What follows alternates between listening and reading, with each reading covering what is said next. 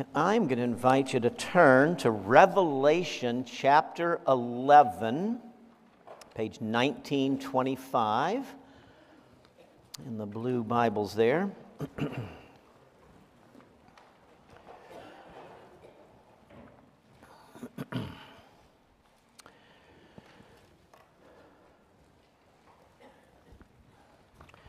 So we're going to look at that phrase as I just shared with the children, that portion of the Lord's Prayer, Thy kingdom come and thy will be done. and so our call to worship and opening hymn, kind of the theme around the kingdom and worshiping the king. Here's a picture of something that will happen one day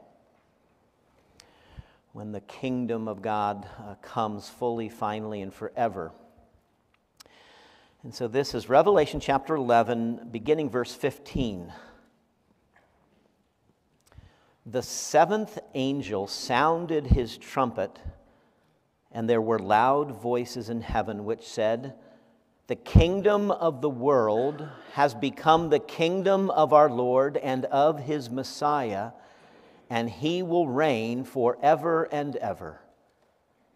And the 24 elders who were seated on their thrones before God fell on their faces and worshiped God, saying, We give thanks to you, Lord God Almighty, the one who is and who was, because you have taken your great power and have begun to reign. The nations were angry, and your wrath has come. The time has come for judging the dead and for rewarding your servants, the prophets, and your people who revere your name, both great and small and for destroying those who destroy the earth. Then God's temple in heaven was opened, and within his temple was seen the ark of his covenant. And there came flashes of lightning, rumblings, peals of thunder, an earthquake, and a severe hailstorm. Mm. A day yet to come. Let's pray.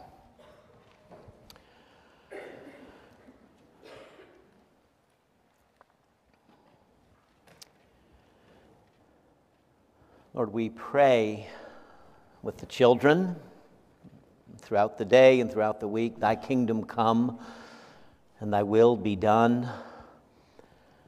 And then we read this portion of your word, and it fills us with wonder, with awe, perhaps with some trembling.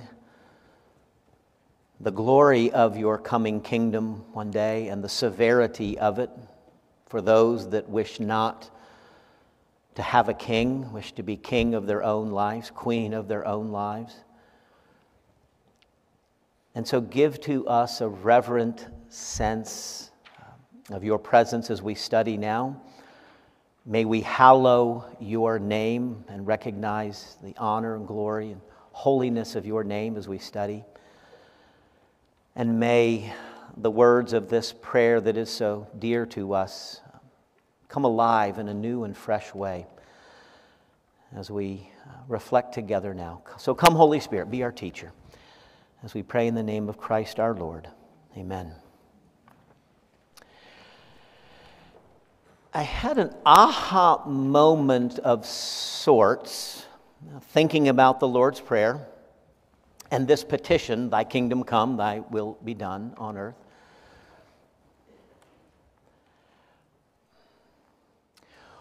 Why has politics and elections become so polarizing and so dominant? It like dominates our society, right?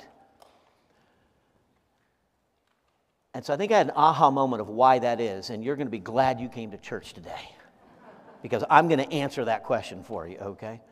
I mean, we observe that, right? We observe you know, it kind of calms down a little bit. You know, we're out of the election season. But why is it that politics and elections are so polarizing and dominant and it seems so intense in our society? And I said, ah, an election is a secular expression of thy kingdom come. Now, I'm going to need you to work with me, okay? Hold that right there.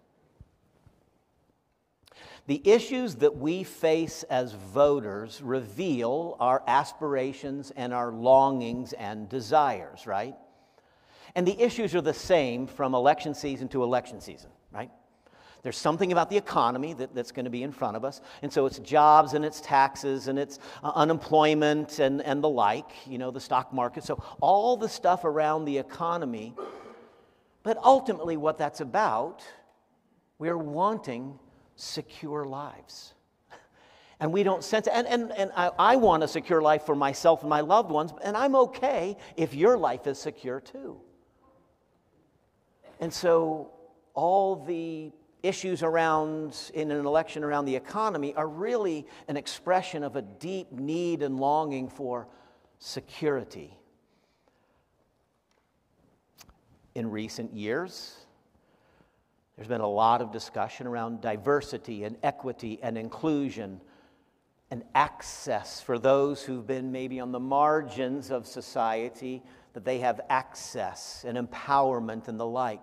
These are concerns of justice. We want a well ordered world where everybody has a fair shake and a fair chance. And I want a fair shake and a fair chance, and I don't care if you have a fair, I want you to have one too.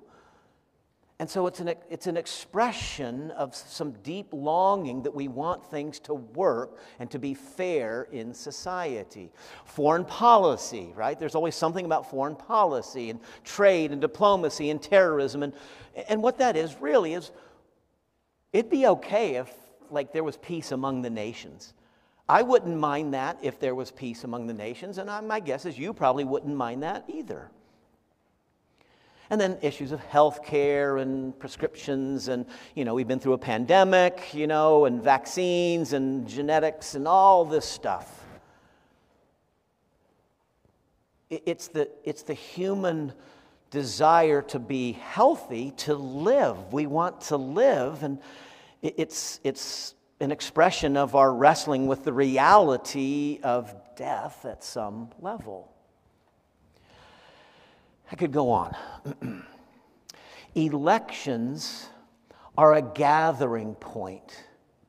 Every couple years, there's a gathering point for our society where the deepest longings of our heart and of our lives find expression, and we're looking for someone to put the world right someone to answer the economic and the, the, the, the, the diplomacy and all these other issues.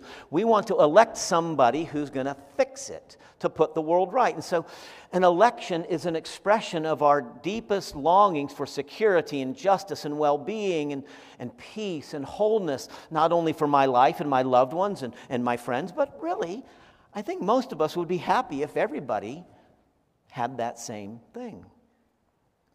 And so, a political expression or an election is a secular way of trying to bring in the state of affairs that our Bible calls the kingdom of God, which is about the well being of the human family. The health of society, uh, community relations are strong. Uh, the relationships between different peoples and, and nations is, it goes well. The nations aren't angry, as the passage says here. And so it's an inescapable reality of the human condition. It, it, plays out in all of our lives, and it plays out then in our uh, social lives through these things called politics and elections. It's an inescapable reality of the human condition. We all know that we were made for something more and something better something nobler and something grander than we see right now. We just know that it can be better than it is. We all know that the world can be, should be better, and that something needs to change. And so the election process is a way of saying, well, here's how we think it should change. How do we get there? Is it going to be about political power? If we elect the, the perfect person, well, they'll, they'll get us there, right? Huh. Now, Jesus teaches his followers to pray which is a way that shapes us and trains us, as we talked about these last couple weeks. Our Father. It's a way of reminding us that life is about a relationship with God, our, our, Father, the one who created us and loves us, and a relationship with others. Our Father, who art in heaven, your name is honored, your name is holy, your name is special. As we talked last week, God pulls us into a larger world. The prayer reminds us that it's about God mostly, not about me and you.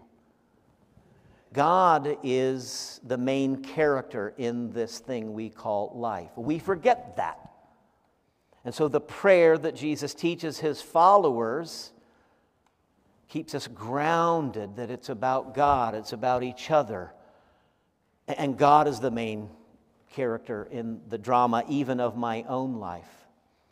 Now we come to Thy kingdom come.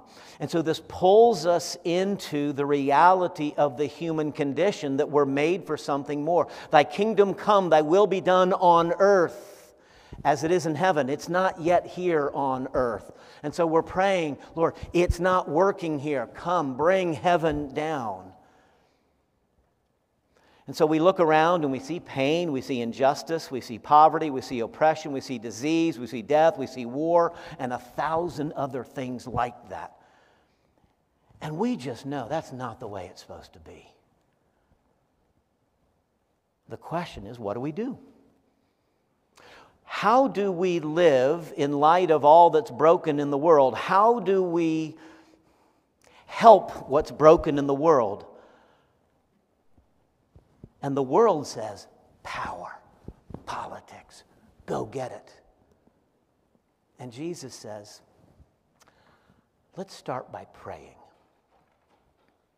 Is it politics or prayer? The first best response when we see the world not as we think it should be and our hearts are, are, are wanting it to be different, the first best response is don't, don't run to the ballot box. We got to get there eventually, maybe, but, but, but let's pray. And so, in the petition, Thy kingdom come, Thy will be done, Jesus enlists His people. He lists us as partners in the rebuilding of the world, in the redemption and restoration of this world. When we pray, Thy kingdom come, we are calling God to intervene. We are calling God to act. Do something, God, to set things right. It's beyond us right now. And God says, Well, tell you what. And Jesus says, I'm going to enlist you as partners in this work. There's something wonderfully subversive about this prayer. It undermines us. It trips us up, and we go, Oh, I didn't see that happening. When we look at the world and all that needs fixing, the tendency is, now, now, it might not be true for you, but you might have a friend, so I'll just keep talking, okay? The tendency is, when we look at the world, we think the problem is with the other guy. Because I mean, hey, not my, I mean, I'm, I've got my life together. If only all those other people would do what they're supposed to do, the world would be right. And so the tendency is to think that the problems are out there.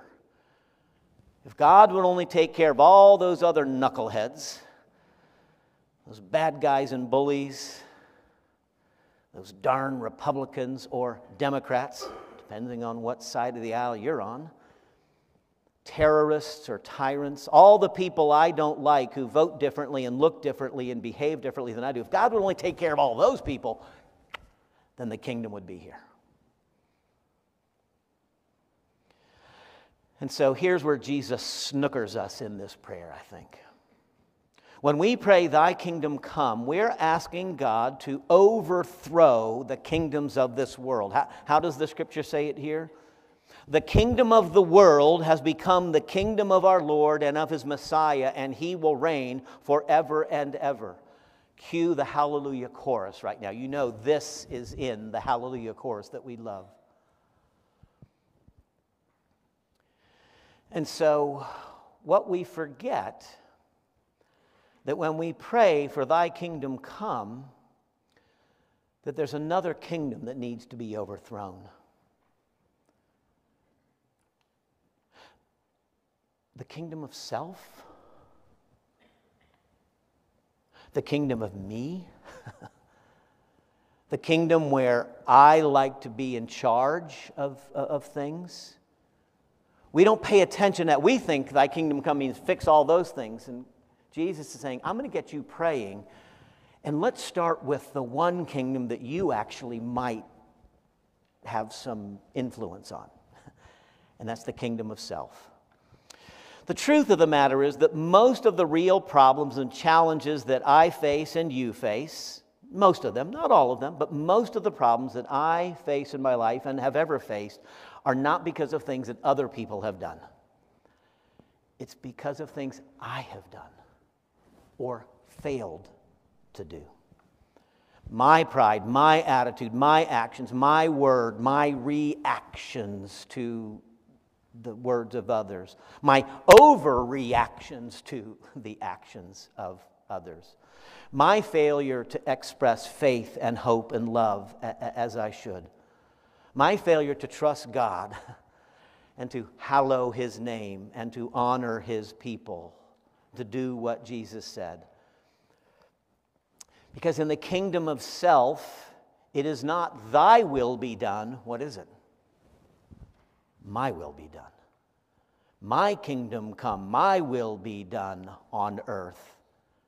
And I probably don't care that much about heaven. And in case you haven't noticed, the kingdom of self is quite heavily defended territory. Just go suggest to a loved one or another person, you know, here's what I think you should do.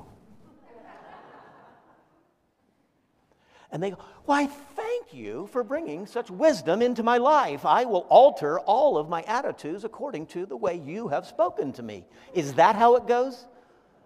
Parents with children, is that how it goes? Right. Wives with your husbands, is that how it goes? Right. So, when we pray thy kingdom come, we are praying that all things on earth come under the influence of heaven. All things, all people. It's a big prayer. We're praying that all things come under the influence of God and the reign and the rule of God, that the kingdom of the world and the kingdom of self would become the kingdom of our Lord and of his Messiah, and that that God and that Messiah would reign forever in my life and in all of life. It's a prayer that asks the world to be shaped and ordered by God, that everything would unfold as God intends. And that includes my life, my relationships, my motives, my actions, my time, and the way I spend my money, and the choices I make, and the desires that I have. And so uh, the, the, Lord's Prayer shows up in Matthew's uh, gospel and shows up in Luke's gospel. And in both, before you get to the Lord's Prayer, you have to run through the Beatitudes, which tells us what the kingdom is like. And it's just so different. Blessed are the meek. No, no, no, no, no, no. God, Jesus, it, it, blessed are the strong and the powerful and those who push people around and get what they want. Blessed are the merciful. Nah, you know, blessed are those who know how to even the score. Blessed are the pure in heart. What's purity and heart got anything to do with life? Blessed are those who hunger and thirst for righteousness. Mm, I don't know about that. Blessed are the peacemakers. As if. Before we get to the Lord's Prayer, Jesus tells us that the kingdom of God is not the way the does not organize the way the world organizes. So, so the kingdom of the world has to go through this kind of severe, violent encounter, and that's what this passage in Revelation is telling us the nations were angry.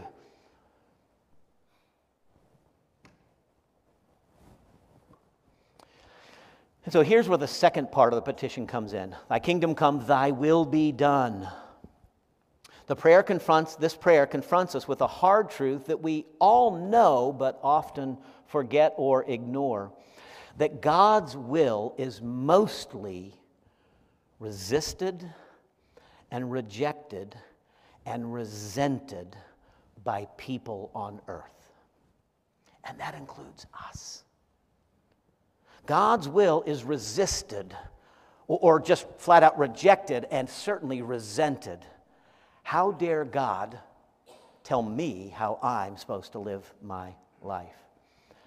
And so Jesus wants us to reckon with this reality every time we say the prayer.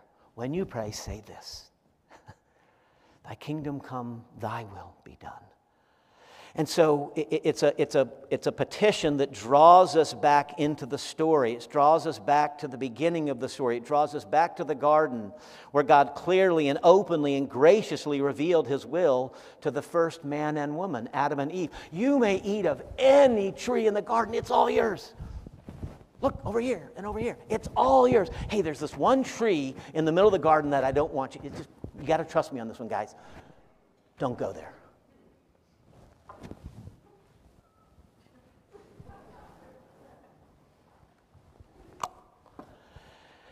And so, that fatal act that we read about in Genesis chapter 3, where the man and the woman took of the fruit that they ought not have taken, and they took to themselves this we will be the ones who determine right and wrong. We will be the ones who determine good and evil, because that's what's happening in that act. And so the will of God is resisted, it is rejected, and it comes to be resented.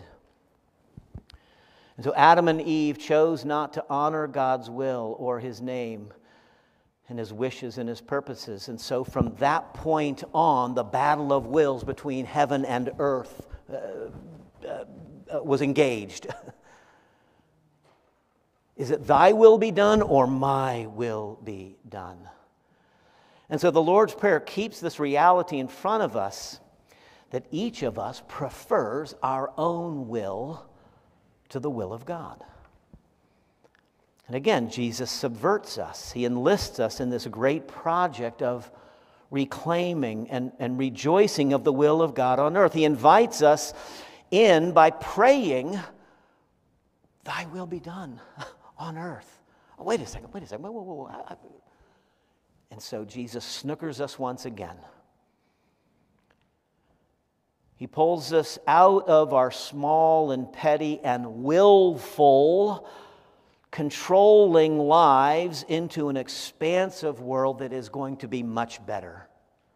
It is better to do the will of God than our own will. But what ends up happening here in this prayer is Jesus uses the prayer that we voluntarily speak to help bend our will to the will of God. God, help me to want the things you want for me. Help me to will the things that you have willed for me. Shape my heart, bend my heart, mold my heart into something that desires what you desire for my life. And so every time we pray, Thy will be done on earth, it invites me to consider and to seek and to understand what does God want for my life? What is God's will for my life? And that draws us back to these scriptures and back to the teaching and example of our Lord. Every time we pray, Thy will be done, Jesus is inviting us to lay aside our own will, my will, my need to be in charge, and to trust in one who is control and one who knows better, who works all things, all things for our good. Every time we pray, Thy will be done, He invites us to trust Him. Jesus is inviting us to trust the one whose name is hallowed, whose name is holy, the one who is much wiser, the one who was and is and is to come, the great I am that God sees things in my life that I have yet to see. He sees how what's happening today is going to connect uh, to something tomorrow, and how something from the past connects to something today that will connect to something to tomorrow. And I can't figure all that out. And so, hallowed be thy name. Lord, you, you're, you're doing something I can't see. And so may your will be done, your kingdom come, and your will be done on earth in my life and around my life. And so every time we pray, Thy will be done, Jesus is inviting us to trust the one whose heart is good. God's heart is good, people. Again, the angry nations, the world doesn't want any of that. We don't want God. But the people of God, we want that. And we know that God's heart is good. But ultimately, Jesus, in teaching his disciples to pray, was preparing them for something that they had not yet seen, but they did eventually see. Jesus invites us to trust the one who embodied the will of God, Jesus, the, the, the living Word made flesh, who said to his disciples, My food is to do the will of him who sent me. What? And Jesus invites them and us to trust Him, the one who knelt in Gethsemane, and we know what He said there. Father, if there's any other way for this cup to pass, this cup, if there's any other way for this cup to pass, let it be so. He knew the pain of the cross. He, he, he, anticipated, he knew what that was going to be that, that moment of separation. My God, my God, why have you forsaken me? As he takes on the sin of the world, God, if there's any way this can pass, let it be so. But, what did he say? Not my will, but thy will be done. And so Jesus teaches them to pray something and then models in front of them a life fully submitted to the will of God that was willing to suffer and turn the other cheek and give the coat and walk the extra mile and to be unjustly accused and to ultimately lay down his, his life. And so, this is a great prayer. I don't want you to stop praying the prayer because you might go, I don't know if I want to pray all that. That's what it means. But we can't not pray this prayer, right? And I think this is at least a portion of what it means. Because on the cross, as Jesus laid down his life and did the will of the Father, the kingdom of God came to earth. Amen and amen. Lord, if it were only so easy to pray the prayer, then walk out and hunger and thirst for righteousness and love our neighbors ourselves and to be merciful and meek. but it's not that easy because of our own willfulness and the world around us that encourages us in willfulness, and a society through its elections and politics and a thousand other ways encourages us to desire our own will.